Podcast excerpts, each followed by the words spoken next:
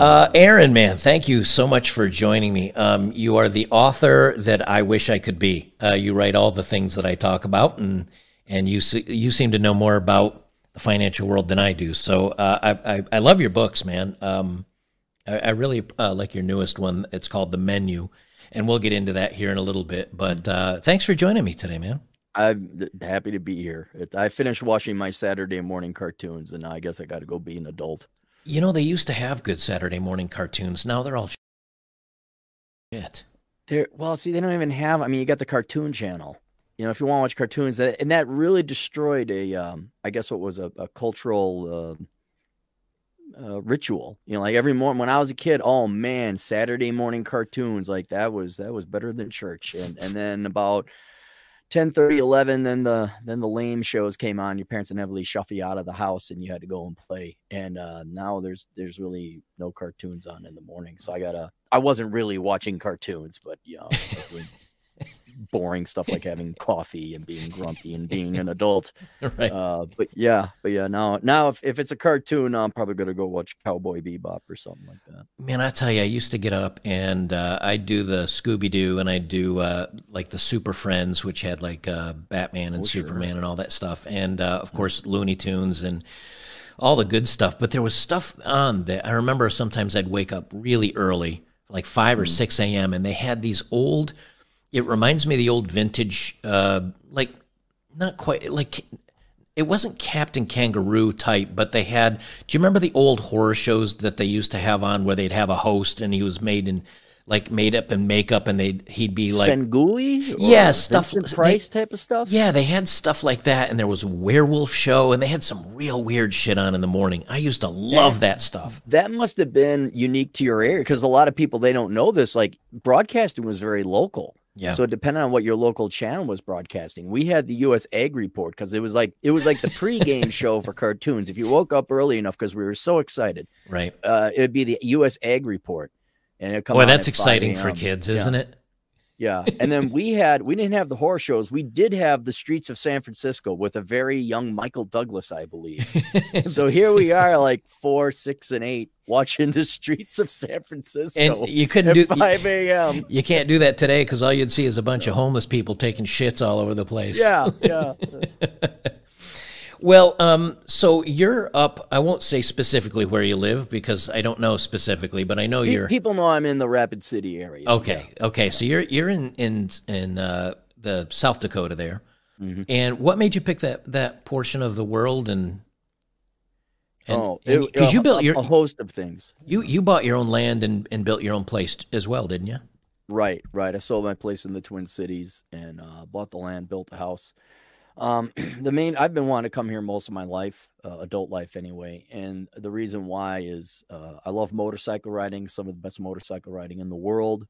Um, you can hike and climb mountains. The mountains are not that big, but I cap out like a plane does. I cap out at about eleven thousand five, Yeah, pretty- where I, I I can't unless I train at higher altitudes Yeah. uh, I will get altitude sickness. So the Rockies and the and Glacier National Park, obviously, there's bigger, taller mountains, but if you get up above eleven thousand, all of a sudden it really starts to hurt. So the highest peaks out here are like seven thousand and change, so you can get some great hiking in. Um, and then I'm I'm kind of a a rock hound nerd where they got some great geology out here. They got agates, they got garnets, they got fossils. Um, you could pan for gold. And then if you really want to do some big mountains, the Bighorn Mountains is the next range over, Yeah. and Yellowstone is the next range over from that. So it it really oh, and then there's like no state income taxes, Right. and it's significantly warmer here. the The climate is more like Denver, so it's not that harsh cold that you get in the upper Midwest. Well, I mean, I, I guess that's that's a matter of opinion because I man, my winter in Montana was long and cold and wet. And the funny thing is, like, I went to Mount Salcantay in uh, Peru, and and that's a it was about an 80 kilometer so it's about 50 55 miles of hiking in five days. So you're doing like 10 miles a day. And they they take you from kind of a central area up to the peak of mount salcantay and i remember looking at my watch and it was 15500 feet at the peak Oh, of that wow. i was like a drunk man i was stumbling i was i mean it really felt like you had you know way too many beers you're trying to climb up this mountain and i i would go maybe 100 yards and then sit down for five minutes and just, ah, Yep. ah, it was unbelievable. So I definitely get what you're saying on the, al- uh, on the uh, altitude sickness. I almost called it alcohol sickness. That's almost the same way. And so you, you, you bought a, a piece of land and then you, did you like design and buy builders and kind of do your own thing as far as the house goes? Yeah, yeah. I, I designed it myself. It's nothing fancy or or spectacular. I designed it to be um, streamlined for my purposes. So I have a recording studio, obviously. Yep. Um, and then like uh, have things accommodating for wood burning stove, survival, that kind of stuff. So it's not. It's basically just a, a log cabin. It doesn't look anything different from the outside, but on the inside, it's it's designed interiorly designed for me. So it's kind of it, it's your old nestled within the woods type of log cabin type of thing, but with modern day technology and construction technology. Yeah, it's funny because you and I never talked about like I, I didn't know your setup before I got started, and but I, I'm I'm kind of like you, which is just hey, uh, you know, I want to be prepared in case the bad times come. I don't want to be relying on the government for my water and my electric and my my heat and everything else. And so I'm kind of doing the same thing, just wood stove, and you know, if you lose the air conditioning and you lose the power grid, a little bit of solar, some backup generators for your Right. fridge and freezer, and and a wood stove to keep warm, and you can sweat your balls off in the summertime. We'll live, you know, you won't freeze to death. So uh, I definitely, I, I definitely see where you're coming up from from there. Um, so you're, uh, you've written now, I don't know how many books, nine or ten books. How many? About that, yeah, I'd, I'd have to go add them up, but yeah, real real books as us outside of like compendiums and essays. Yeah. Which one would you say people should be reading right now? I know the menu is your newest one, but you also have like, uh, let's see, I even made this banner. Let me click on this banner. Oh, so, okay. Because I got this cool banner right here, author of the Oh, menu, look at that. Yeah. Bachelor Economics. CEO of I thought you'd like that one. So yeah, Um, that's every every Zoomer's a CEO of their their crypto trading bro. That's right. Yeah, yeah. but but you've also written enjoy the decline and and that may be kind of where we're knocking right now right. Yeah, on- once, especially what two days ago when we're gonna forgive everyone of being of, of their party four year party loan debt for jokes of degrees. Uh, that is probably the most germane book right now. People have been bringing that up. Uh, maybe a, a close second would be worthless because we're bailing people out of worthless degrees. yeah But at, at this moment right now, yeah, I enjoy the decline would probably be the the most germane. they better start uh, creeping that up another two three four bucks you know a book and that way really milk in on the yeah, it, uh, you know what? I I could, but after after I'm sure you're kind of the same philosophy. Like there's always something to tweak or improve. yep But at the end of the day, you know, you and I are roughly the same age. You know what? I I make enough money. Uh, I don't want to squeeze another drop of. I want to go out and have fun. like right after this. I'm going for a motorcycle ride Right. and, and playing video games for the rest of the day. So I I'm not really money focused as much as I am time and freedom focused right now. well when it comes to that kind of thing so um, let's let's talk a little bit about finances because i know that's that's what's most like we can always talk about shitty women like that's Yeah, no, that's that, a won't, constant that won't end anytime soon. No. No, but but I don't think um, I think when things get really tough, men are not so worried about picking up the cute girl at the bar. They're more worried about paying their paying their bills and worrying about their future. At least they should be, I think. Um, Yeah. So right now, uh, during the kind of during the the the last couple of years, we had all the lockdowns. A lot of small businesses kind of fell apart. A lot of people, like even now, you know, I, I'm in downtown Knoxville here in my apartment, and I go. There's a pizza place across the way, and a sushi place, and these pubs and bars, and there's you know you got a lot of activities down here. But but when I first got here, even a month and a half ago, um, the pizza place was open for lunch specifically, and then dinner, and then it kind of went to uh, dinners, and then it kind of went to we're only open on Friday, Saturday, Sunday for lunch and dinner, and then dinners only, and now it's completely closed. In just six weeks, they kind of went from you know lunch and dinner to we just couldn't make it, and a lot of places are doing that. So we see we see people are not showing up to work. Young people are doing this quiet quitting, which is just being as absolutely lazy as they can can be while they're at work collecting their paycheck. Businesses aren't surviving, but the stock market was fine and everything seemed to be churning along with this fake you know like hey everything's great right up until it isn't so where do you think we are as far as the economy you know what what the political outlook looks like for you know the next little bit. What should kind of guys be preparing for? Um, guys should be. I hate to sound so uh, conspiratorial, but you should be aiming to be able to survive on your own. Like I had solar panels installed because I don't believe we're generating or investing enough in men and women who are engineers and electricians. Uh, you should probably have your own water. You should have your own heat source, food, all those things like that. because the the main thing uh, that is affecting the economy right now is that we have not we, we've basically just pissed away two generations. We, right. we raised two generations of effectively useless people. It's not saying all people, I mean, there's always useless people in every generation, but as a percentage of people or percentage of the labor force, uh, we have a generation of overeducated college idiots with completely useless degrees, but we don't have enough plumbers. Right. And you even talked about this a little bit. I, I remember very clearly your story about how you had to have um, was like a it was a oil change or something was unique about your car and it was specific to that car so it had to be done by a mechanic and it was like a month or two wait oh yeah it was right in yeah. right in bozeman where I, I, I went into and this is on a, a new ford ranger mm-hmm. and normally i do my old, own oil changes i do my own maintenance but when you're in an apartment you got no garage you can't get an oil pan and do all that shit laying out in the right. an apartment parking lot and I went in and they just it was it was like a month to get my car in, and then after I dropped my car off, it took another ten days. And I, I kept asking him like, "What the hell's going on?" Because I'm a patient guy. I, I don't use my vehicle for a lot, especially in Bozeman. Uh, I'd, I'd use my motorcycle or my bicycle, or you know, I have other modes of transportation. And they just said because the cost of living, so many Californians in LA and all, you know, the, the West Coasters moved to Bozeman they had such an influx of people, the price of everything shot up, and then right. they couldn't afford to raise people's wages that much. And everybody just said, I can't afford my rent. I can't afford food here anymore. So the working class left, and you're left with this weird shell of uppity ups that have all this money because they sold their house for, you know, 1.5 million in LA.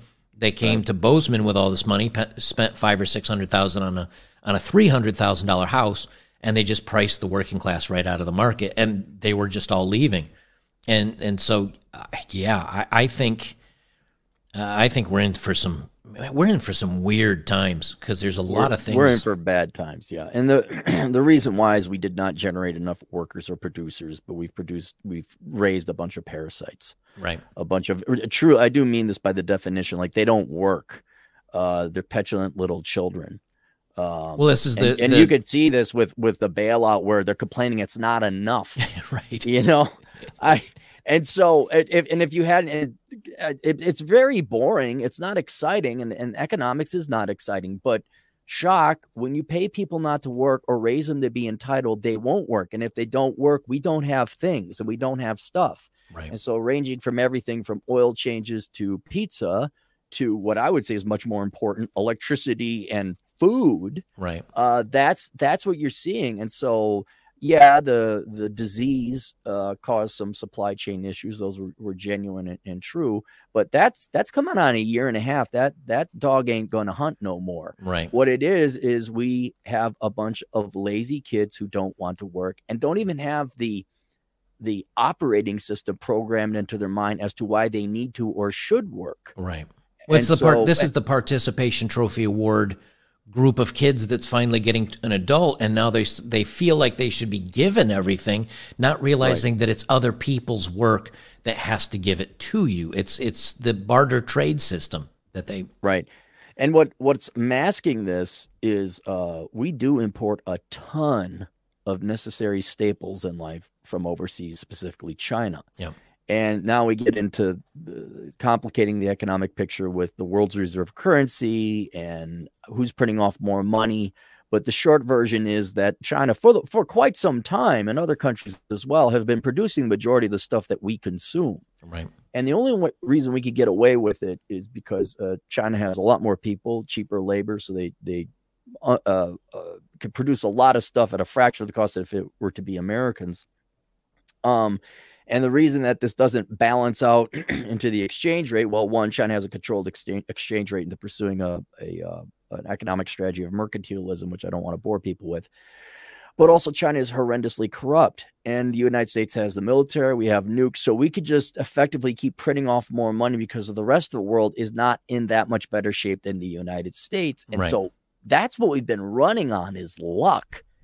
The day will come, and it it, it may come sooner than later because China is now facing a, a huge uh, debt real estate related uh, financial crisis where their domestic co- economy might shut down. Yeah. And it doesn't matter what the exchange rate is and who has a better, more reliable currency. If their factories aren't running because their people aren't showing up to the factories because the government essentially just took all their property, uh, there are not widgets or things or anything that is going to be stocking in the shelves in Walmart. And then normally, if if we're living in not clown world, we'd have our own domestic workers and, and we'd start building our own factories.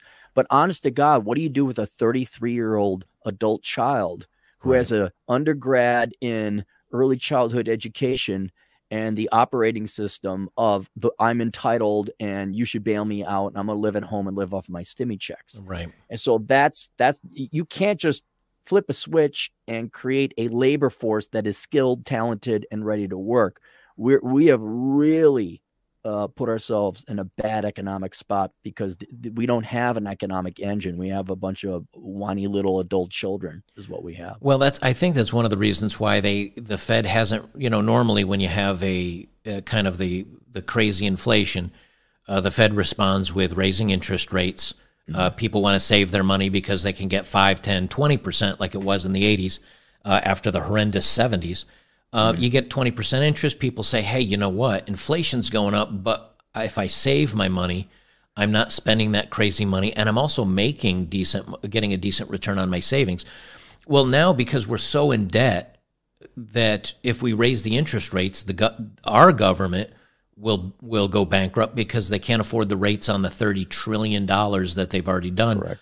So that leaves us in this place where we need to leave interest rates low, we need to let inflation sail, and we have to keep printing money for the the big government overspending. For, for, for let's let's be clear what we're printing off. We're printing it off for adult children. Right. So right. that you don't have to pay back your your loan for your joke of a student loan degree, right? Yeah. Yeah. So so with all this happening, where do we where do you think we're going to land? Like where uh, you know for the for the for for you and I we can say hey we've maybe we've got a little bit of cash in reserve although I'm I'm putting most of mine in my land and my house because at least that's a tangible asset. Mm-hmm. Uh, but for younger people that are say uh, l- let's take it back to like you say we're you and I are talking about a cabin in the woods with a wood stove and solar panels and because of, of where we are in life what about the hmm. young guy that's still maybe working at the pizza joint or delivery place that doesn't have the the wherewithal to get his own land and, and do that kind of thing? What should they expect maybe and what direction do you think they can go to at least try to survive this a little bit? Well, the good news is because so few people, there's still demand. People still want to live. so there is demand, lots of demand for real tangible skills.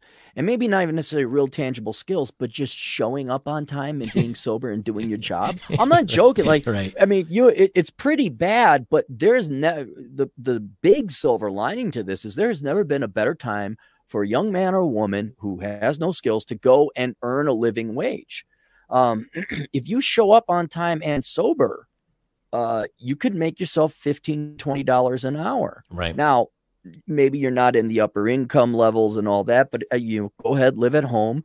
You don't have to go to college. You don't have to go into debt. You could just start off working. And there's other things where if you're willing to get a little bit of a skill, you can make a lot of my truck drivers is a perfect example where, boy, man, if, if I was 18 year old Cappy, I'd be like going to truck driving school and I'd be taking the overnight shifts and the long haul shifts and and making anywhere between 60 on the low end to 100 on the high end. And then yeah. you live in your truck cuz they got a a cabin in there. So there is opportunity. So that's the best thing you can do. The, the next best thing you could do is get an actual tangible skill. Uh, obviously the trades uh, but also accounting, computer programming, things things we've talked about before but you know, they're they're desperate for wait staff. They're doubly desperate for tax accountants and welders and um, mechanics. and things like that. Now that takes some time obviously to get a skill in a trade and become proficient at it. Um, but the days of talking to Karen in HR who looks at you condescendingly, well, bachelor's required, master's preferred. I I think that's that's kind of over now because these companies are are they no longer have a, an oversupply of overeducated uh, uh, labor force. But going forward, um, yeah, you can expect prices to go up. You can expect everyone talks about prices, but you can also expect production to go down. Uh, I'm I'm keeping a real keen eye on on China's uh, labor, uh, uh, productivity to see if we can even get the stuff we want. Yeah. Uh, you, obviously, oil has gone up in price, but you can expect a general inflationary environment continuing forward, ranging from everything from widgets at Walmart to your rent until you know we get a real monetary policy that that attacks inflation, or we start producing things on our own. Uh, but that that is kind of what what you can expect. Um, we've never really kind of been in this environment before, as long as as far as my economic history takes us, because there is so few people willing to work in the labor force. That yes, we are technically in a recession, but there's so few people willing to work you could still walk in and kind of get a job anytime you want right so that that would kind of be a multi-stage strategy I'd recommend for any young man or woman today. get get a job like I'd recommend something like security, where you could go to school, work in the overnight shift, or get some kind of training like a truck driver or merchant marine or something like that, where you could you could start making some some decent money. Concurrently to working that job to get you by, and make a little bit of dough, pursue something that has a very good job at the end of it. Accounting, the trades, computers, uh, the standard stuff we we've gone over before, but now more than ever. And I wouldn't even wait till you graduate. You know, you don't have to go to school for four years. Like these employers are so desperate that if you're slightly competent at programming, say, uh, I don't know, uh, C sharp, right. uh, and you only got two years in, you might want to start sprinkling some resumes around and see if you can't get some employment. And then also, if you get employment, we'll put you know, and it pays enough, put your education part time and go full time with the work. And then the third or, or tertiary uh, stage of uh, of that strategy is, well, you you got to kind of figure out where you want to live first, but start start insuring against inflation uh, uh, the way that you can. So I'd recommend slowly, not taking in your life savings, but you should get some exposure to some crypto. You should be buying a little bit of silver. The main thing would be your skills that acts as a hedge against inflation. So if you're a dentist, there's another. You, know, you don't even have to be a dentist, a dental hygienist. You right, know, right. Uh, an X-ray tech, something like that. That as inflation goes up, people still need their teeth drilled, so you can increase your your wage according to uh, inflation. but then over time, this is you know, I wish there was a solution like that. But look at me and Joker. We're practically dead. We're both in near our 50s. I mean, it's almost over for us. And That's just right. now we're getting to the point where we got our house and, and we're insuring against that. But inevitably, one of two things are either going to live in the United States or a first world nation that is facing similar economic problems. Okay, so now it really probably behooves you to have a house off grid. You're not relying on the government. You're not relying on the economic infrastructure that's going to be populated by generations of people who just don't want to work. So you have your own water, you have your own electric. I even bought my own food because I don't know how long farmers are going to keep this up. Right. And I don't right. think there's enough replacement for farmers. Yep. Or, and this is also another strategy I'm pursuing, is I've always talked about having a plan B where uh, starting this winter, I'm going to be going overseas and reconnoitering different countries to go buy land in so that if things get really bad here, I could go overseas and not be homeless essentially. Have a little plot in the south of Chile or something. yeah, and, and, yeah, really, yeah, somewhere. It, it, depends. Um, you know, I don't know about Chile. They just voted in socialists, so yeah, right. you know, yeah, okay. Uh, I'm I'm more aiming for cultural stability because econ- economics can come and go um, depending on who's elected, but. I'm I'm looking more for cultural stability than I am economic stability.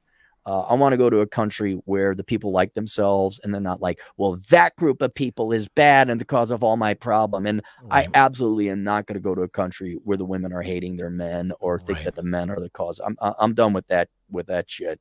Um, where that is, I don't know. That's why I have to do some global research. Um, but that is something, you know, that's going to take time, guys. But that is another thing you should actively be be researching. Is like, okay, where do I got to go when they start saying, well, we're not hiring men, period.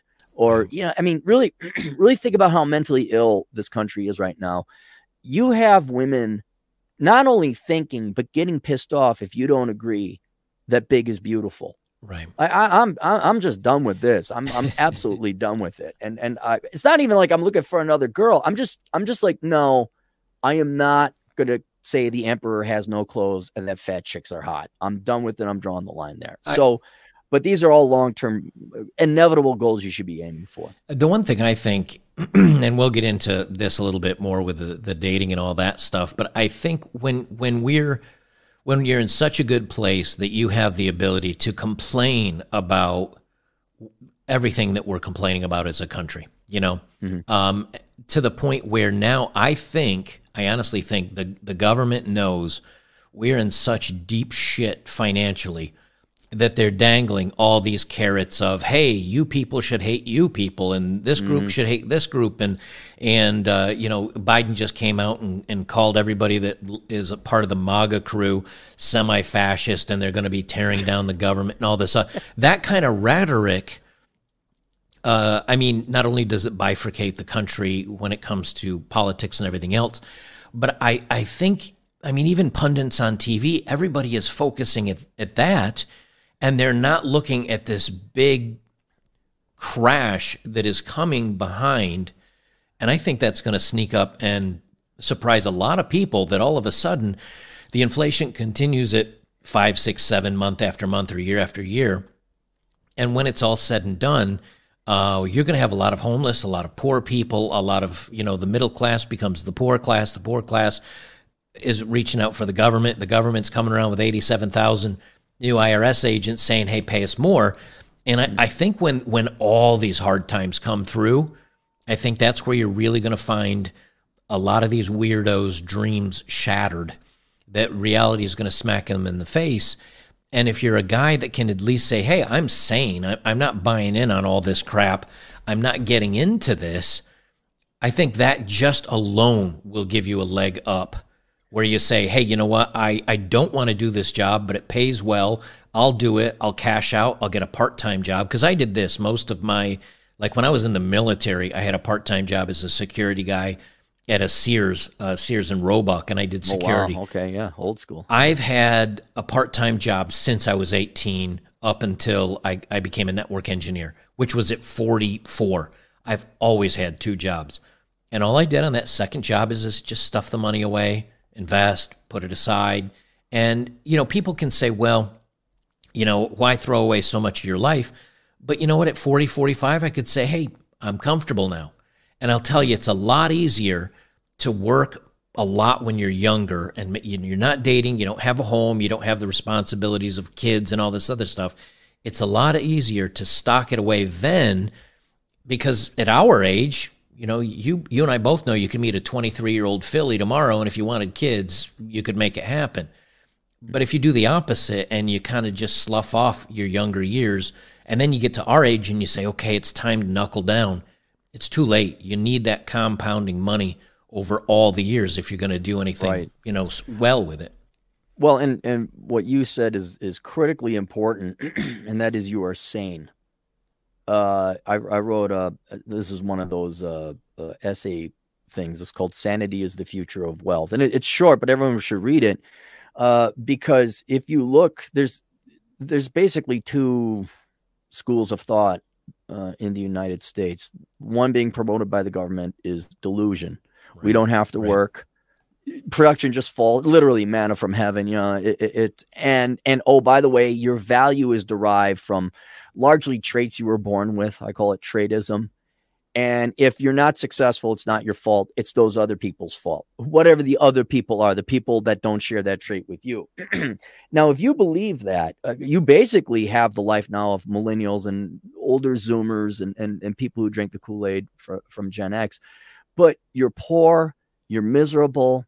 You, you are the type to complain that $10,000 ballot is not enough for your joke of a degree you don't have any real skills. You're our age. you have no savings, and you are completely dependent on the government and psychologically brainwashed and hoodwinked into blaming whatever it is the patriarchy the jews the white man whatever it is that the that government narrative told you right then there's reality where look we all got to work we all got to produce something of value you can't spend more than you make and in simply adhering to that reality, being empirical and looking out in front and saying, okay, what do I got to do?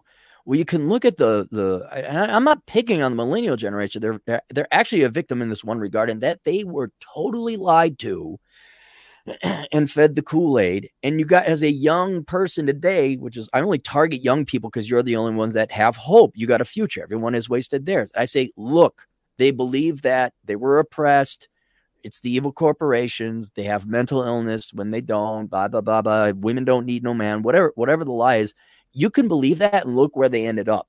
They have literally wasted their youth is all gone. They're half dead, and the last half of the game is yet to be lived, and they are crippled financially, skill wise, and also I would say mentally because it's a they don't have the mentality or the operating system necessary to salvage the the second half of the game. So it's sad, but they're like in terminal, like if a, a thing in orbit gets a little bit too close to another thing, it, it will inevitably spiral in and crash into that planet or, or the sun or whatever else have you. Right. It's terminal. You're not, they're not, their life has been wasted. What I try to point out is like, look, if you acknowledge reality and make decisions based in reality, you're going to have a tremendously more successful and consequently happier, at least content life. And that and you gotta i hate to throw this in there you gotta throw away this oh but i'm black or i'm female or i'm i i like this genitalia. You have to remove all of that because if you swallow that you are now crippling yourself and coming nowhere near to what you're going to want to achieve. Yeah. so if you are merely sane and accept reality and make decisions based in those realities you're going to be a lot better off than than the past three generations before you so, yes, I am going to major in something that people want. I'm going to become a, a nurse, a doctor, a dentist. It's not as exciting as being a teacher and saving the world, but you weren't going to save the world anyway. Right. You will, however, make $120,000 a year as a dentist, you know, and you you may be feeling deep, but you will have financial stability. And then you will know you will be contributing something of value to society. Another reality is like, okay, you go to the gym, you're in shape, uh, you will have better success with the opposite sex. That's a big lie to women. Like, look, if you were just feminine and nice and pretty, you would get a lot more guys, higher quality guys that you want. Uh, but they don't want to believe that because they have to go to the gym and be nice and put something other than themselves at the center of the of their lives. Right. So if if you accept this reality and start making decisions early on that is based in reality, not only are you going to have much more financial and I would say uh, life success in terms of happiness and all that, you're not going to be mentally ill and pissed off. Right. I, I know we're all upset about the student loan bailouts and the way the country is going, but if, if you were to take a look at us as a group, us consciously aware red pill types are a lot happier than our 48 year old counterpart spinster who is forever pissed at whatever the patriarchy, the Republicans in the Senate, white men, whatever, because her life sucks but she's delusional. She's bought the funny farm. She's never coming back. And there is no dislodging her and getting her into the real world. So it, it's a choice we got to present to young people. Like, do you want to be empirical? Do you want to live in the real world? Do you want to make the boring but right? You know, do you want to eat your broccoli or do you want to have chocolate ice cream and cake all the time? To to wake them up and to get that might might save the country and the culture a generation from now but I, I, I don't think we got the the megaphones or the the uh, brainwashing network that that the government does kind of through the media itself and, and the education system. Well, I, I think what I've what I've learned, you know, over, I, I, never went to I went to college for like uh, a semester, and I, I, was fresh out of high school, and I said I'm not ready for this. And then I got into the military. I did that, and then after that, several years later, I went back and and started working on my associate's degree and in the end, I ended up with a high school diploma. That is really the only thing I can like I can say I have enough hours for an associate degree if you added all my college hours together, but I don't officially have any degree. but the one thing, and but my last job was walking into a Fortune 500 networking company. It's a, very large one that's on the back end of everything. And I started at 40 grand a year and worked my way up to 120 grand a year because of my knowledge and because I showed up before the boss. I left after the boss and I did decent work and I learned quickly. And the one thing that I, I know throughout my life, at least, is that if you hustle and if you keep your eyes open and if you're willing to work, and yeah, you got to work sometimes two jobs and you got to, you know, you got to make some sacrifices. Um, that if you're a hustler and you're smart with your money, you're almost bound to succeed because you're a hustler compared to people that aren't and that you're working harder than people that aren't. And if you don't spend like 95% of everybody does overspending on stuff that you just don't need. And because i mean my cell phones here people would look at it and be like my god man you, you do know there's new phones out for the last half a decade um, I, am the guy that that's why they built planned obsolescence into electronics because right. otherwise I'd never have anything new. And it's, I just think if you if you're that guy, you almost have to succeed because you're doing more than most of the sheeple uh, that are doing today even hmm. the ones with degrees or with the fancy this that and the other thing. Because i'll tell you when these hard times coming and they're laying off managers and hr department and the quote unquote yeah all that middle band of worthless people that is the the absorbing cash absorbing sponge between the ceo and the people actually doing the labor that middle band goes every single time it goes. And you have the people that produce and the people at the top scraping up the percentages. And you got to be one of those two because if you're a middle one, you're going to be gone. And we don't have the choice to be the top guy. So if you're a hustler, and that's really the only way I've seen how to to get all the way through it. Yeah. And uh, you mentioned it before, but it's a it's a vital uh, two pronged strategy. One is hustle and have skills. Thankfully, uh, because I, I, know people don't like the great resignation or the great laydown, but thankfully, uh, because there's such a shortage of labor, employers are now starting to get desperate and they're knocking it off with this. Well, we need six years experience in a software that's only been out three and a master's degree. Right. So, as per your experience, it's, it's becoming more common. They'll they'll train you. They got training programs. They'll hire you.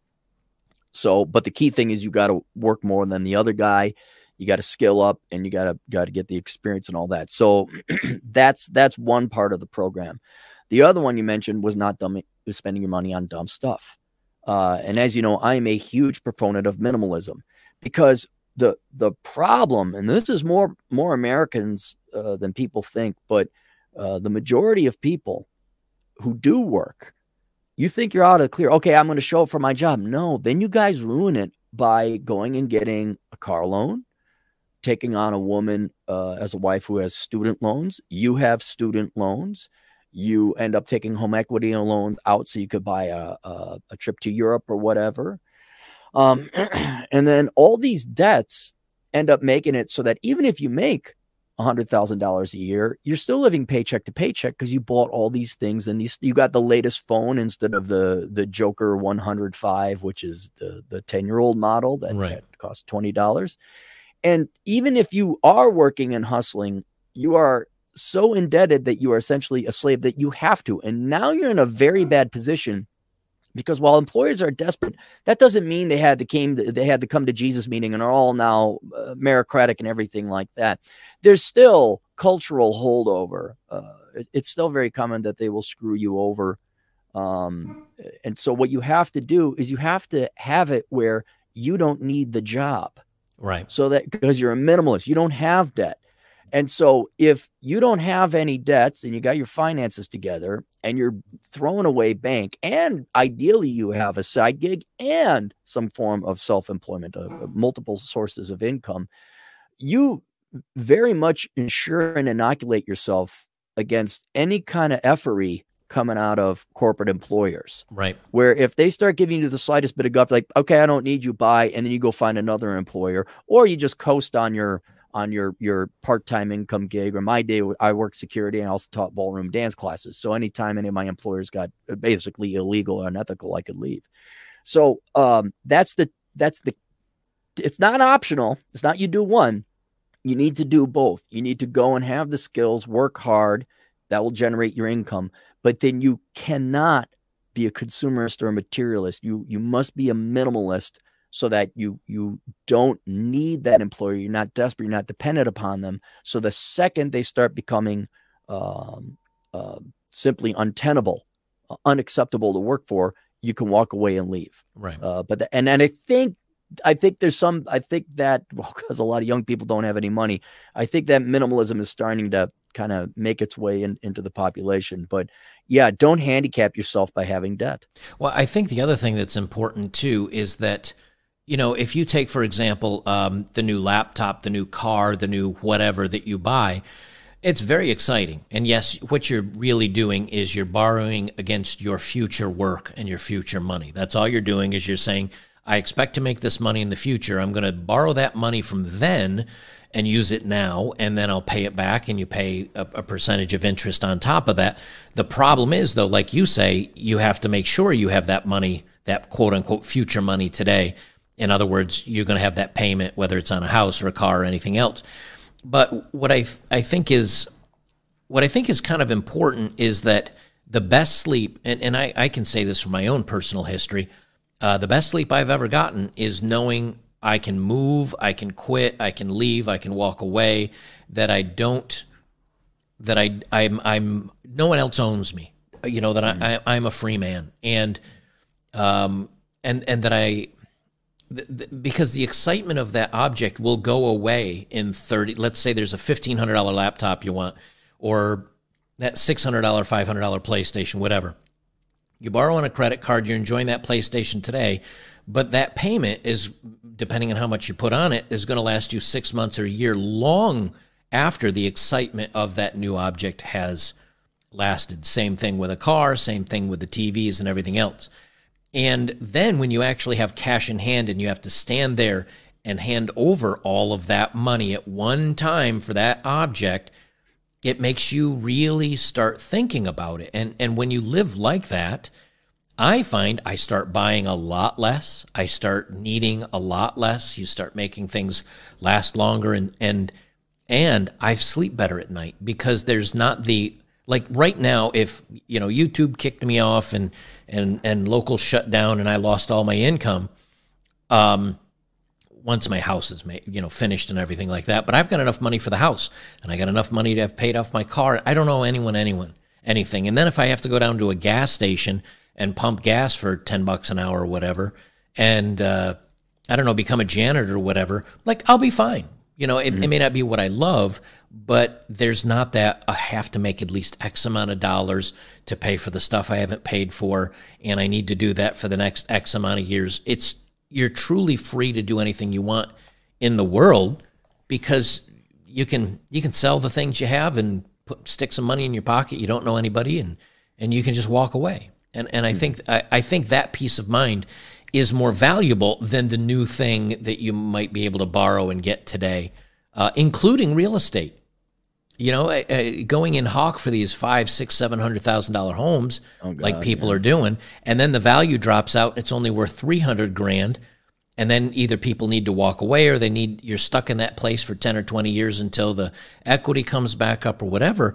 But if you paid in cash, even if it loses its value, who cares? You don't like it's yours. You can hold on to it or use it as a rental property. Or I just think, uh, I mean, our government's going bankrupt because we've borrowed on tomorrow's work that may not be here, and that's literally what's going to bankrupt the the country. Did the same thing that that we're advising not to do. They borrowed themselves into hawk to where now uh, it's what three hundred percent, two hundred percent of GDP. We're done now. It's we have to print or we're going to die. And if we keep printing, we're going to slowly kill ourselves. And we've literally done that to ourselves. The government is showing you what happens when you don't live within your means. Mm-hmm. Well, and the, the problem is um, it, it is human nature to always want to consume more. Uh, because that's how we survive. You put a dog in front of a bowl, it'll eat. It'll eat until it throws up because it genetically doesn't know where its next meal is coming from. Uh, so we we have this genetic predisposition to always consume more. And that's why you get a, an endorphin hit when you buy something new.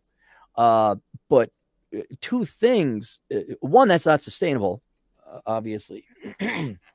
um, but if without, frankly, love and family, all people have now, uh, sadly, is is consumption. Right.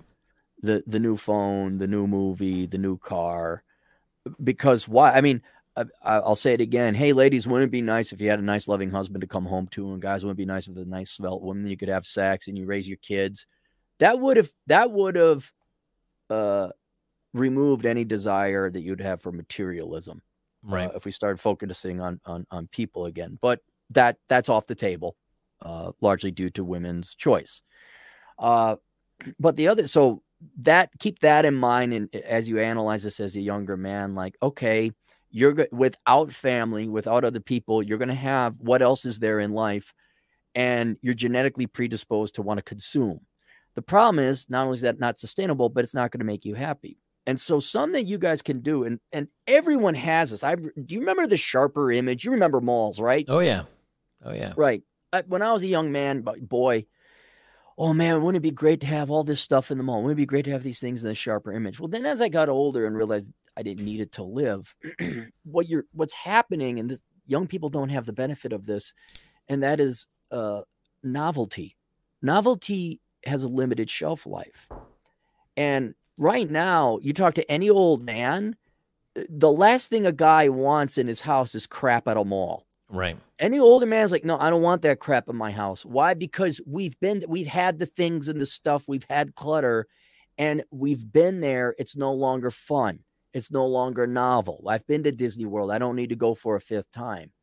And if there's something that I could convey to young people that would really help them economically down the road, is to try to not only identify the limited novelty things have, but to purge yourself of it or, or get bored with something as quickly as possible. And two ways to do this. One, all you young guys want to own a fancy Ferrari or a Bugatti or a Lamborghini.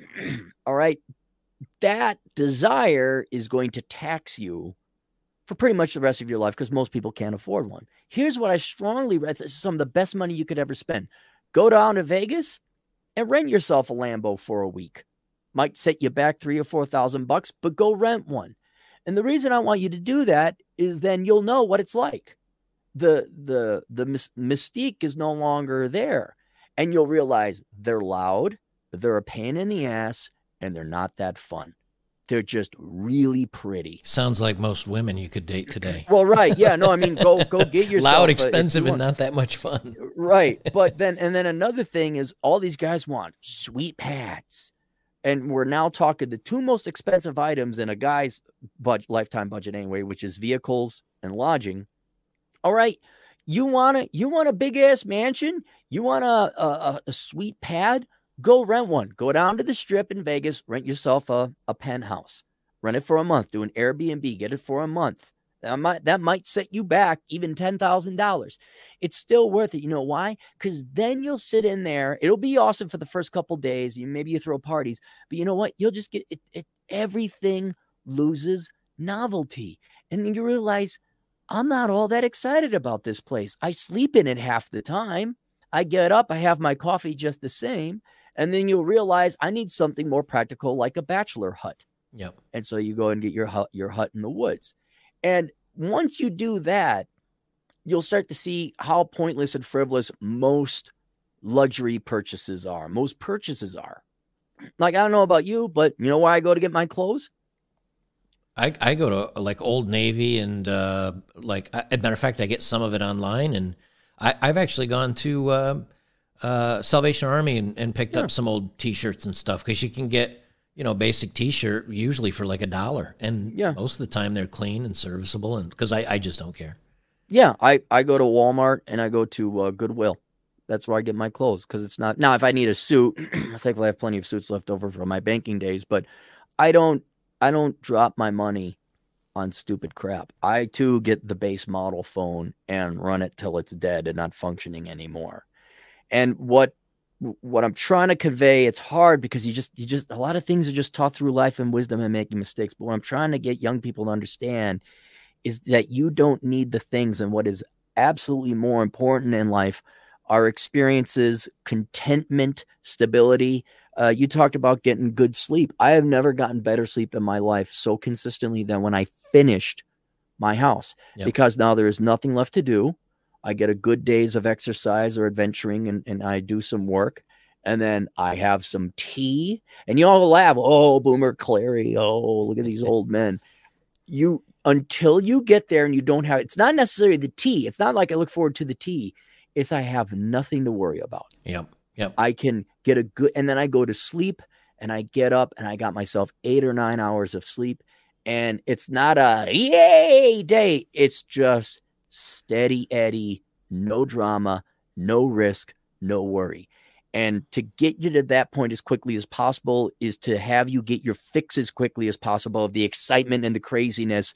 Rent your Ferrari, rent your McMansion for a month, and then you'll be like, oh, and then you'll you literally will save a, I'd say a decade of you pissing away chasing fancy crap that you don't want. So that right. that's kind of almost the most silver bullet idea that I have to to get people to that to that financial level. Well, it boils down to I think the difference between pleasure and happiness. You know that um, because like you, when you're like, oh, my house is done and I'm kind of at my own. When I was honestly the happiest I've ever been in my life was the day I walked away from my network engineering job. I I sold my I had a new truck. It was about two years old I sold it for a bit of a loss versus its value and but again I didn't know anything on it so I did you know whatever I could get I could get. I literally sold everything. I put everything in a backpack and I started backpacking around the world.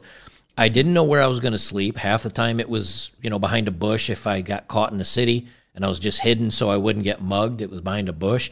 Uh, in Iceland it was in you know 40 degree or for those of you 13 degrees celsius and wet and cold and crawling in a tent try to stay warm and dry out my clothes and and it was freezing cold and but i could go anywhere in the world i could do anything i didn't really own anything i had a little bit of money in the bank that i was willing to spend on this trip uh, and it, it, cost me over the 15 month i, I want to say it cost me like 12 or 13 thousand dollars to just backpack around the world. I had amazing experiences. But sleeping in a tent, wet and cold, trying to dr- dry out your clothes, huddled in a sleeping bag. You can't start a fire because there's no freaking wood uh, in, anywhere in Iceland unless you're in the city. Uh, where they where they import trees because it's just all wet wet spongy moss and, and rock and i was i was so happy and maybe the travel part isn't right for everybody but it's not the travel that made me happy it's almost like being it's you're free. You're completely free from anything. And you don't owe anyone. You don't need to show up anywhere. You you're literally just go do whatever whenever however you want. And that independence i think that for me was happiness. And then when you have pleasure you know pleasure is a nice good hot cup of coffee. You're uh, maybe a good cigar. You're warm. It's a nice sunset. That's pleasurable but that's temporary. Happiness is nothing could be going on.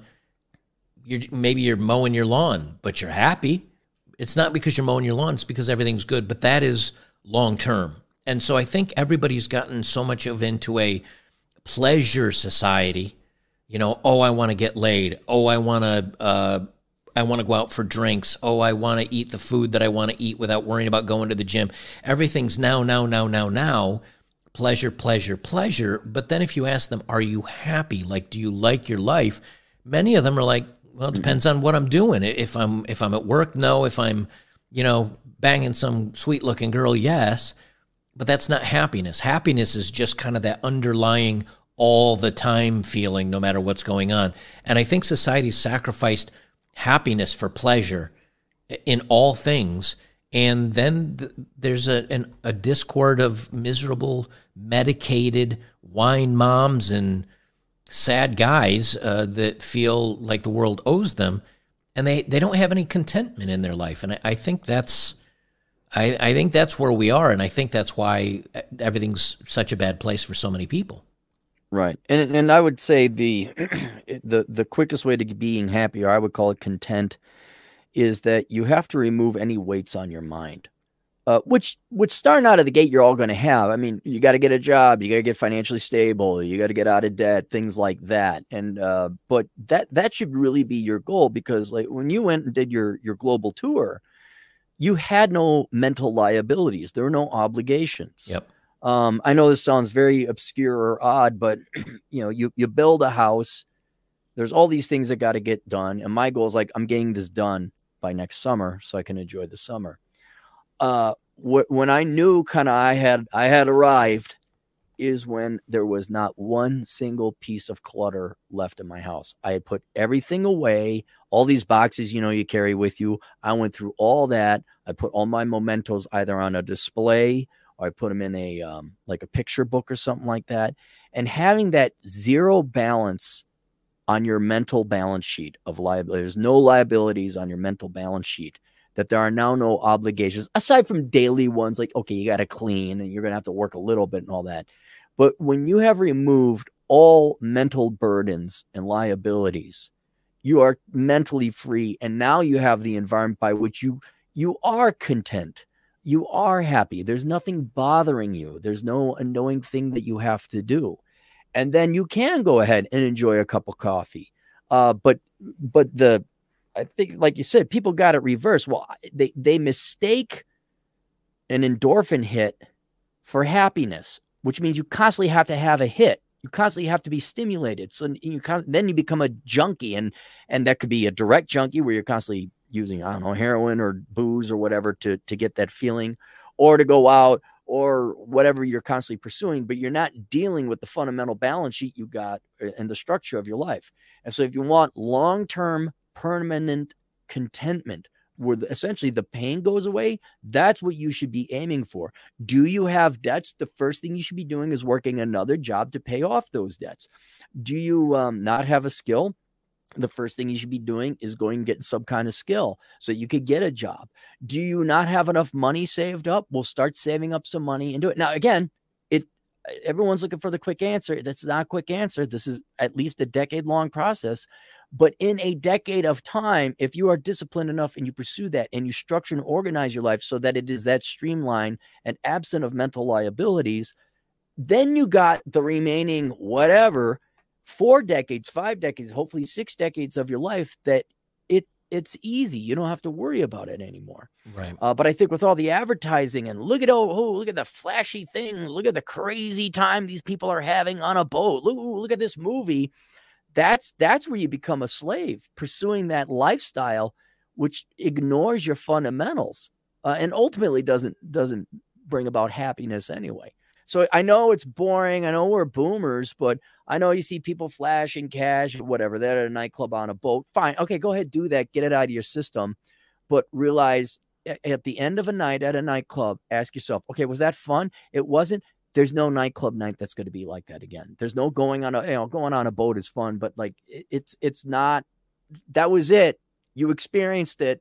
Now do you want to chill out and relax and and aim for more long term stable goals? And so it, it's not sexy, it's not exciting, but it it'll make you happier in the long run. Well, I think something that I didn't realize when I was younger um, that I realized today is if somebody asked me like you know, what's it like being 49? You know, what's it, what's it, I'm always like, well, I'm 18 still, or I'm 21 still. Like I'm, I'm still that guy. I'm just a lot smarter and I make better decisions, but you don't really change. And, um, or if you do change, it's not, it's minimal, you know. I, I, so when you're a young person, you always think, well, the people in charge, the older people, the, the older generations they'll take care of everything. They know what's going no they're just as stupid as as everybody else. And and you know i'm no smarter than i was i mean I'm, i make better decisions and i'm smarter than when i was younger but that came through experiences. It's it but if you ask me uh, because you know like you say well we're just boomers. Well really the boom the difference i'm i'm gen x as are you um, the difference between boomers like my parents and, and Gen X is uh, we know what's going on with the internet and computers, and we're a little bit more in touch. And the difference between us and the millennials is that you know they maybe they, they feel a little more entitled, or they feel that the older generation screwed them, which is true, or lied to them about college. And then the Gen Zers are probably looking at and everybody. But what happens really is you learn from your experiences, and the only thing that I is different between me and and then is the experiences, and so it's I've had the fancy sports car, and I got it at a great deal. It was a, a Corvette, and it had low mileage, and it was pristine, and it was beautiful and I always wanted a sports car, and it was fun driving it. And then you realize, well, I got to park out in God's land so no one scratches it. Mm. And if there's a brand new scratch on a brand new car's paint job, that's stressful. And then hmm. it's either going to cost you money or you got to touch it up. And what it became is if I want to keep this nice, I have to treat it special. And I got to park it out in the middle of nowhere. And it's, you know, it cost me 20 grand or whatever and I've got this house, and if I want girls to come over, it's I got to have nice furniture and paintings, and it's got to look like I I take care of myself, and hmm. and all of a sudden you find you're doing that, keeping up with the Joneses, or or trying to you know present yourself in a good way, or trying to be somebody, and even if you don't necessarily owe anyone a lot of money, even that hey, look at me. I'm special. I'm unique. I'm here's why you want to be my friend. Here's why, why you want to date me.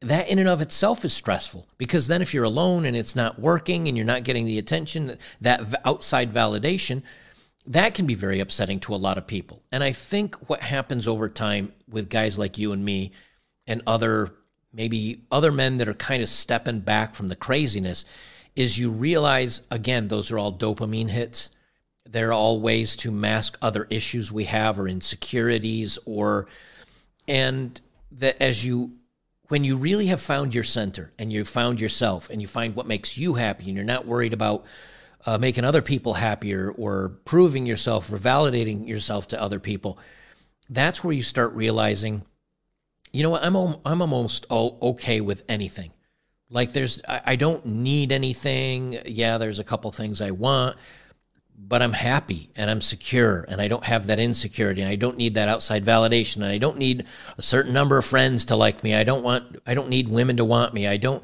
I don't need. And that's really what it boils down to is I don't need I got a couple of wants, but I'm good. And once you've landed there, everything becomes noise. That that you're just you're just in a very very good place and that means that uh th- that peace of mind, I think, is probably the most valuable thing that a man can have is stoicism or, mm-hmm. you know, the, the I am who I am. It is what it is. I'm going to muddle my way through the best way I can from grave to, or from uh, birth to grave. And once you're okay with that, the world gets pretty easy. Everything gets pretty good. Even if things are not great, they're, they're good. Does that make any sense? Make, it makes complete sense. But what I think, um, what it is, is when we're younger, we're presented that things are better, and I think not not so much directly lied to, but there's also kind of some hope. Like I hope I get this girl that is like this. I hope I get a career. Like you have this hope, but what I think we don't tell people, and I'm not even joking about this, but the vast majority of people are shit uh, the the vast majority of people are not worth the effort. Like think of middle school or high school. The best thing for you to do as a young young man or girl, uh, like let's say you're 13 years old, you're looking to start going to middle school. The best thing for you to do is to teach yourself and homeschool yourself. Get your GED or get your high school diploma as quickly as possible, and avoid that. The best thing to do is not to go to school physically, college. I mean, uh, it's to go to school online and then only go to a physical school if you need to. The best thing is not to go to a nightclub and try and party and have a good time because most of those people are shit. Yeah. They're not worth your time. They're not worth your investment or energy. An employer, the majority of employers are not worth your time. I'll throw That's you. Why I always the, advocate inevitably you got to you got to get self employed, and what you're hoping for is that there's this life filled with other people and experiences and events that mimic what you see both on television or, or YouTube or, or, or your computer screen and what you are genetically naturally desiring to want to have. And there will be instances of that. But inevitably, what you're going to find out is the world is really filled with a lot of lazy, boring, inferior people who are just not worth it.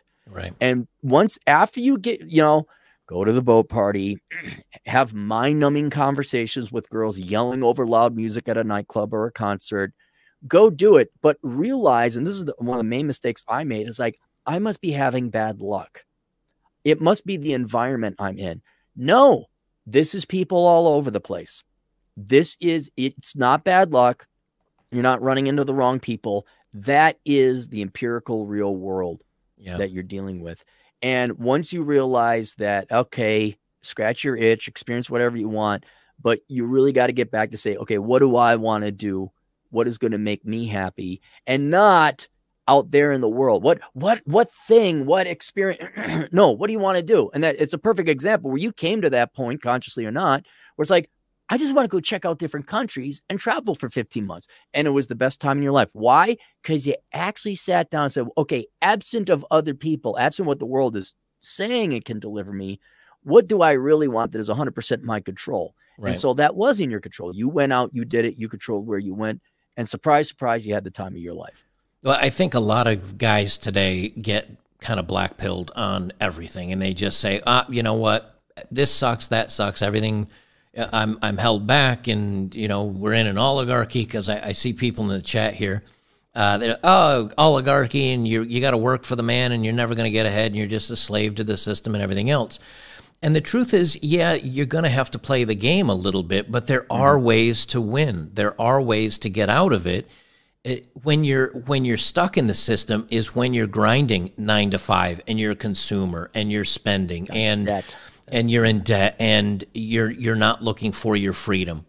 And and you know what is truly free for one person may not be free for another one. For you and I, interestingly enough, it was I want to be self-employed. I want to find my own way. And you know what? If this doesn't work out for me and I had to go back to the grindstone, I will. The difference is though, I have my own land. Maybe I can have my own garden. I have my own water from a well. I have maybe some solar enough to run a freezer and fridge so I don't starve to death if I go hunting. I can, you know, learn to to clean my own deer and and but that's what you know, being a survivalist is what makes me happy now.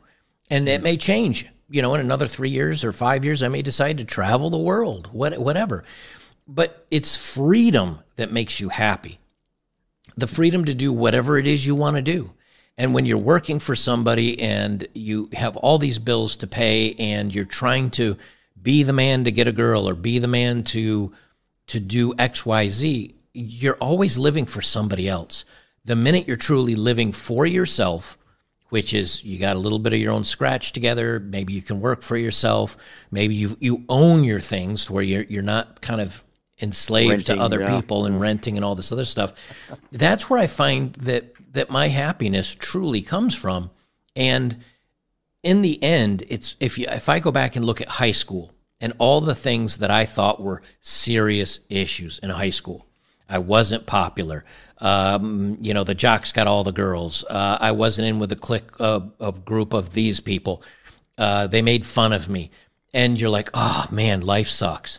Well, now when you move forward a little bit and you look back and you say, those people didn't matter. That situation didn't matter. I don't care what came of them. I don't even really looking back, I shouldn't have cared what they thought of me. As you continue in life and you become uh, an older man and maybe a more settled man, you'll look back and you say, you know what, the people that where I worked before and the the boss was an idiot and as you move forward, you realize the things of the past don't really matter that much if you're getting to the place that you need to be.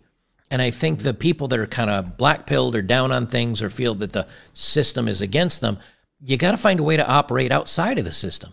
And the way you do that is by being debt free and being mobile and being free, free to where you can just walk away from anything and anywhere at any point in time and go anywhere in the world and and not letting your possessions and your job and the people in your life dictate who you are, what you are, and what you need to do. And the only way you can do that is by figuring out what you really want. Not me, not Aaron, what you want, and then work towards it and make it happen. And if you're not, then you're always going to be a, a slave to the system. If you are, you'll find what works for you. And for me, it might be I mean, it, it, me backpacking around the world was costing me 12 grand. Maybe maybe inflation takes it to 15 grand. But if you could blog or write articles or write a book or or put it on YouTube and make half or three quarters or or whatever in ad revenue, you could you could possibly travel around the world forever and and it's paid for for you. Figure out your dreams and where people are miserable and black pilled is they haven't figured out their dreams. They don't know what they want. And so they don't chase anything and they're just doing the nine to five stuck doing blase blase.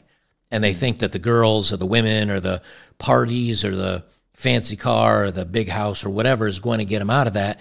And it's not. Because as, as you do get older, I will tell you, there are nights I lay down and you start thinking, you know, one of these days I'm just going to die. And, every, yes. and you know, and the lights are going to go out. And it's kind of like uh, if you've ever been really drunk and you kind of go to sleep and you're so drunk that you get a dreamless sleep. You kind of go to sleep and then to you, it feels like four minutes, and you're like, well, I guess I got to get up. What time is it? 12 hours have passed, and there was literally nothing in between. What happens when that nothing is forever? There is no waking up on the other side. And you have to ask, what am I here for? What am I doing? What am I going to make out of this? Am I fulfilling everything that I want to while I'm here? And whether that means learning guitar or, or travel or whatever, you got to figure it out. And if you don't figure out, that's where you get the black pill. What's it all for? I'm just a nihilism. Yeah, that's it. And and yeah, we're all going to terminate, but do something with it. Do you know? Figure out what you want and do it. Because if you don't, that's where things I think are going to get really bad. Um, let me jump on this before uh, one thing I wanted to talk. I, I made little tickers here just to to kind of remind me. So um, you write a lot about the finances. You write about, but you also write about kind of the futility of of you know the relationships, the way marriage is set up, the way finance is set up, the way that women today basically are putting down and laughing at men as if if we're nothing. Society's backing that up. What what would be your advice to guys when it comes to you know not just financial meaning in life and financial security, but a lot of guys still have the, you know, I want marriage, I want kids, I want dating, I want sex, I want what? How would you recommend? How would you recommend guys finding fulfillment or happiness when it comes to dating, sex, love, marriage, etc.? You know what? What you, the the main thing is you have to get your expectations in line with reality. Um, it, in the past, it was pretty much not a guarantee, but you had a really good shot that if you worked, da, da, da, da, you'd get married and you'd have kids.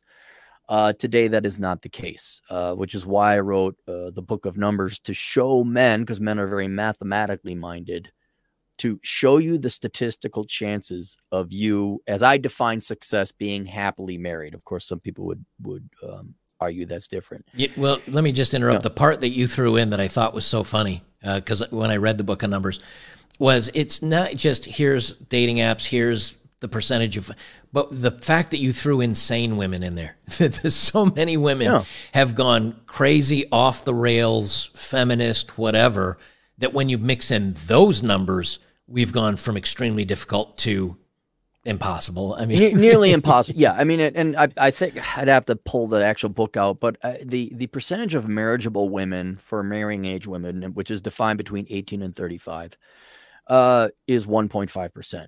And, and that's just eight. That says nothing about chemistry. We're talking things like no STDs, no other man's kids, no crippling levels of debt. I mean, body genuine, count. real. Yeah. What's that? Uh, low body count. Yeah, well, I, that's not even in there. That that's not even in there. I mean, it we you could you could skin that cat a million different ways, but I, I just was trying to get a ballpark figure and the overall point is that we have gone through some technological, economic, and political changes that women just are not that interested in men anymore. They're not that interested in marriage, and their behaviors have have consequently changed. Sometimes not for the worse. I mean, I have I don't begrudge women going out and getting mm. careers and making money. That that's good for them in the economy.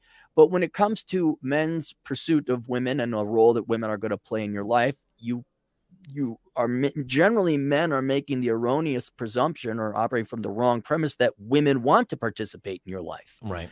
And if you look at polling data and you pull it up and their behaviors, overall, the vast, vast, we're talking 90 plus percentage of women effectively do not seriously want to get married. Yes, in their mind they want to. Yes, on paper they do. Their genetics tell them to. But when you look at what ac- actions and efforts they're putting forth into the real world, 1.5% is marriage material. Right. And so it's um it's not fun. I know it's not what you want, but frankly, you were just born at the wrong time. Uh, you know, beforehand, for yeah, all of eternity, men and women got married and have kids, and that gave everybody at least something to live for. Now we are here. We are first time I think in all human history that it's not the case, and so this presents men with a very interesting paradox. Like, okay, the one thing that normally gave everybody and women too purpose and reason and living in life is no longer there. Now you got a really important existential question. What are you going to do with your life? And so I say that's the number one thing men have to figure out right now is one, what what are the chances of me getting married? What are the chances of me actually attaining this life goal of happily married with children, or maybe not even married, just happily committed to somebody with a family?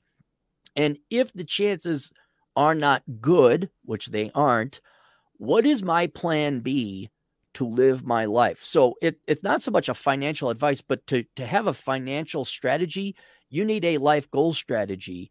And so I think that is the number one thing is assessing the statistical chances or the likelihood of you having marriage and children or a wife and kids. Uh, and then having a, I would say, mandatory plan B, a backup plan in case that doesn't happen. Because, you know, the, the, what's it called? The, uh, Morgan Stanley came with the rise of the she economy, where just under half of women are not forecasted to be married by 2030. So yeah. this is a problem facing, or at least a question facing half the population of men and women uh, uh, going forward.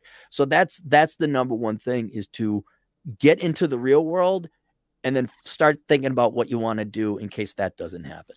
I think, uh, at least historically, you look at uh, an unattractive man could still get a relatively, let me say, physically or facially unattractive man could still be get be successful historically become a doctor a lawyer you know all the tropes that, that they usually say and could still have a, a shot at marriage and, and a wife and kids and everything else uh, because he had his success and would give her a comfortable life and the kids would have the advantages in the world and since women now work as much as if not more than men it, they make as much as if not more than men in, in many instances um, men are kind of looked at as a disposable, not necessary thing, and they're we're almost used for uh, our physical, you know, prowess and and how good looking we are, status, even prestige, like a like yeah, a, an accessory to some extent, and and we're not needed anymore. So after that, we're disposed of. After the woman has the kid, or after the woman has,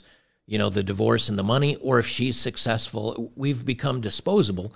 And so I think the, a lot of guys that historically could do well with women, even if they didn't have the looks or the physique or the height or anything else, those aren't things that are important to women anymore.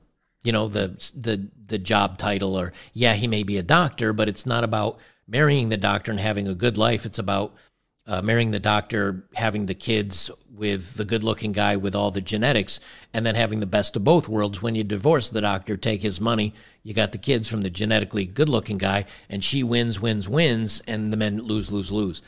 Um, so I think since things have changed, where, what would you say guys need to invest in instead of love, romance, the rest of it? what would you what would you tell a, a young man today as far as the dating world and physical gratification and everything else? What would your recommendation be for how, how they navigate that? Well, the it's a very simple answer because if not others, then what? Well, there's only yourself to live for which I, I won't lie is kind of a lonely thing but there is nothing look if you can't find other people uh, and i'll get to that later but i'm talking in the in the role of having a woman in your life the only person left to live for the only thing left to live for is you. You're here you're sentient you're conscious you will die. What do you want to do with it? And so it becomes very uh self-centered but not in an arrogant way because there's nothing else but to invest in your time. And so I kind of view What's that? Self survival at that point. I mean. Yeah, it's it's survival, but it's also kind of uh uh what's the word I'm looking for? Um, not selfish, but self-centered because there's nothing else to center on. Right. And so the analogy I like to use is like, look, you got this fighter plane. Um, you might as well take it to its limits. You might as well go and do absolutely everything you want to do in life. Now, there are some critical things you got to do first kind of using Maslow's hierarchy of needs of a as a prioritization list, you got to get your finances in order. You got to get really good skills. So an hour of your time is worth a lot of money. So all you have to do is work three or four hours and you go and play. You got to figure out what you want to do in life. Uh, that's a, that's a hard thing to do. Exploration is a huge um, task that will definitely give your mind and your body something to chew on. Like you, the United States is a large place. Well, what about globally? I mean, you can literally spend decades of your time exploring the world, figuring out where you belong. That's one thing I write about in the menu. One of the important things is find out where you belong physically on this planet. And that that takes a lot of time. Um, you got to find purpose and meaning in life. And uh, uh, thankfully, women are not the only people in your life. You have your friends. Hopefully, you have a family uh, that you love and care about, whether that's parents or siblings or whatever, nephews, nieces. Hopefully, if you're really lucky, you got some friends who don't screw up and get into the debt matrix and are friends, but they are incapable and handicapped to do anything because they don't have the money or the time, or they get fat and they can't they can't go on any kind of adventuring. Uh, you you take everything and and anything of value that this world has to offer, and you enjoy it and you appreciate it before you die. And so that now the, the like I said before, there's kind of a prioritization. Try, get your get your ducks in order. Get really good finances. Be a minimalist. Um, and and once you got those things squared away, you got a good solid financial operating base to go from. Then you could start saying, okay, what do I what do I really want to do in life? Uh, but um, where was I going to go with that? Uh, it it is focusing uh, there there's material things you could pursue. There's other intellectual things you can pursue but i really strongly recommend you try and find people nonetheless uh, because that's that's going to be uh, uh, the number one thing that will give you value in life. So anything from a fraternal order to spending time with your nieces and nephews uh, that that is is what i'd recommend. Uh, oh that's the other thing. But then also in conjunction with that, it is possible you might find a great gal. So I would not shun women. I would not swear off of women. I would certainly allow for the option of a woman to enter my life. And, and I have, I, I have a girlfriend. Uh, so accommodate that, but do not put women at the priority. You will, you will waste your life. And most of your, um, uh, gestures or, or expressed interest will will not be reciprocated because women just aren't that interested in men. And then as a as a side note, footnote, where you asked about getting your physical needs, you just gonna have to pay for it. I mean, that would I, I hate to sound so callous and cold and scientific as an economist. Men have been paying for it all the time. All right. I don't care if we go through rituals of putting rings on things. Men have paid for it all the time through outright financial transactions, to mental investment, to pain, mental pain, to time, you pay for it. And now that is just becoming that human long fact is now simply becoming accepted fact with the uh, creation of things like uh, seeking arrangements or the sugar sites. Yep. They still try to dress it up like it's empowering women. Like, okay, it's, it's, just it's just prostitution. That's all it is.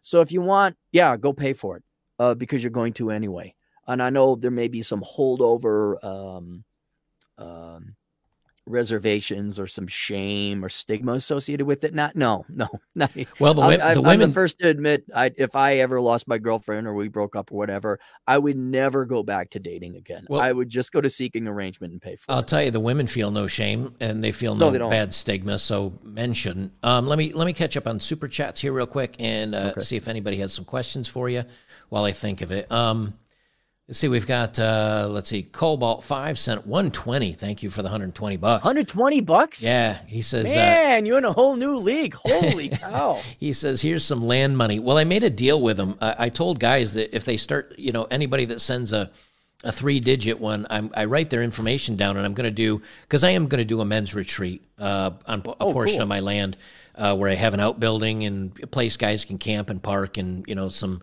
some bathrooms and some cots and stuff like that. I don't know when uh, it's going to take me a little while to save for it, but I said anybody that sends me three figures or more, I'll put them on a, a donation board and and I'll paint one of the damn walls with their names on it. Uh, so thank you, Cobalt Five. Um, uh, Mattwork21, thank you for the two. Uh, he says, been waiting on a warranty repair of an LG mini split AC unit for over a month now. And that's going back to the labor just people are not working and they're they're doing the quiet quitting. Uh, Landman sent 10. Thank you for the 10. Uh, I sell land on owner financing. He says, I'm actually the owner. We live in a bachelor's paradise over here on a shoestring uh, budget, Cappy and Joker. I'll give you guys lots if you want. Send me your guys your email. Otherwise, feel free to DM me. So, uh, uh, hey, free land. I don't know. but, I, I, the next piece of land I'm buying in, in the U.S. It's going to be. Yeah, I'll pro- I think I'm going to set up my home, my land, get everything kind of squared away, and then I'll probably travel some more. Uh, Cobalt Five sent another hundred and twenty dollars. My lord, man. Uh, he says, always cut back on expenses. As minimalist, I pay for grocery bills, whatever things I need from Amazon, uh, Lowe's gift cards, etc. By getting gift cards and doing a side hustle. Haven't had to pay for either of those things out of my pocket in about five years. Yeah, I think people are definitely going to have to find side hustles. Um, uh, Mattwork21, thank you for the four. Uh, he says the economy will get slaughtered when AIs replace 70% of their jobs and they have nothing to fall back on. Uh, I, I think the HR departments and all the rest of these are going to get crushed uh, up and coming are, soon. Yeah. Yeah. And uh, the tired guy 99, thank you for the 10.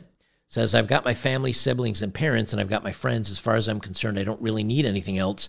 Yes, a fulfilling and sexual relationship would be nice, but it just isn't worth it. Uh, I agree with that one. And uh, Mattwork21, another $1. Uh, Cobalt's Crapper, new toilet name. uh, and then I have, uh, I, I, did put in here if guys wanted to ask you, and somebody asked specifically here for you. Um, where is it here? I saw it. Uh, hi, Aaron. What do you think the likelihood of the government mandating a digital currency is in the near future? Oh, I don't know. I, I mean, it's the future, so I, I, really don't know. Um, I think digital currency. Uh, keep, in mind, we, that's already kind of what we have. The vast majority of dollars transacted are digital. It's just having a formalized one with complete, uh, like there is no cash. Um, I'd say it's in the near future, not likely, uh, because they got bigger fish to fry, and frankly, the government is just too damn inept to to enact something like that. I don't think, no offense to the Democrats, but offense to the Democrats, you guys do not have the technical ability or the competency. You can't even print off money and get kids to, to get an education that gets them a job. Um, I, I highly doubt you're going to be able to do the um, the digital currency. But I think more because it's an efficient technology, I think that is going to be part of the future. But I think I'm going to be dead before that time. I don't think they're going to be on that by that time. See, the only reason I would disagree, the only reason I disagree with you is how else do we get away from this 30 trillion? I think they're going to roll it into something else. And, and a lot of it will magically disappear as they get over into this digital currency. But it also allows them to track every financial transaction. Oh, yeah. Yeah. And then they can tell you, hey, uh, you bought too much meat last week uh, you can't. You go to ring something up, and and they beep through the meat, and you go to pay, and it'll say, "I'm sorry, you cannot use X for this meat. Go get the cricket burgers." Uh, right. Or I don't know. I think that they'll they'll probably try to implement it sooner rather than later to get on some global currency so they can track what the hell you're spending it on. Uh, mm-hmm. You never know with that. Um, the other one here is uh, Hi Aaron. Are uh, this is from Viking Mail? Hi Aaron. Are you writing any new books? As we just talked about, you did did come out with the menu, your your mm-hmm. latest book.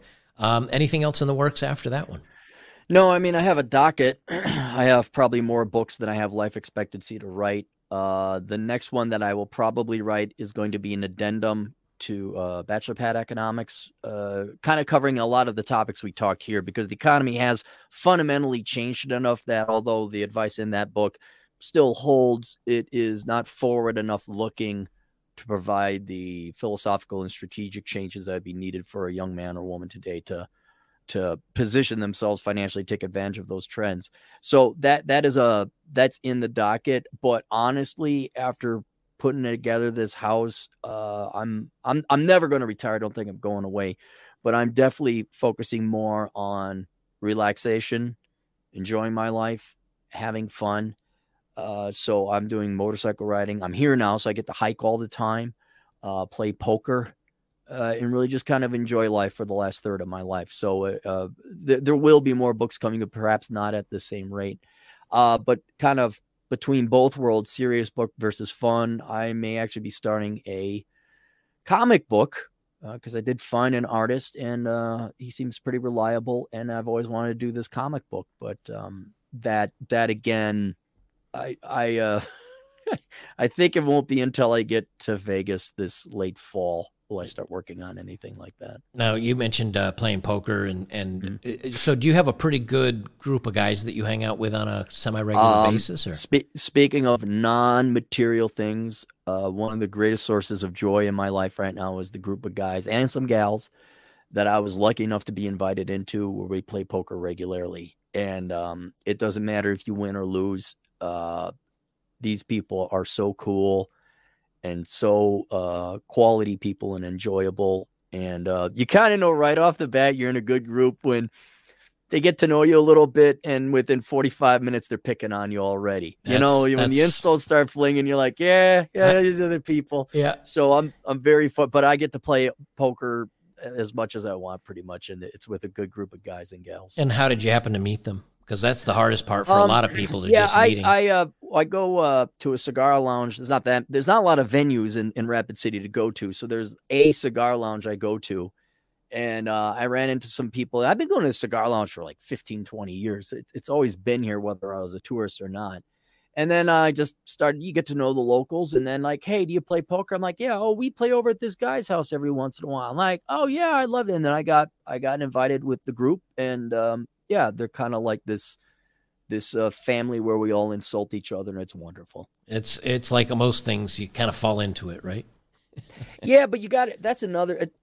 I know there's a lot of introverts like stay in, read books and all that, and that's cool. But to find that you gotta you gotta put yourself out there, and you do have to go go make the rounds. But I'm I'm more of an extrovert than I am an introvert, so it, it kind of comes naturally for me. It's funny. I'm extroverted until I'm the center of attention, and then I I don't like that. I've I've yeah, never weird.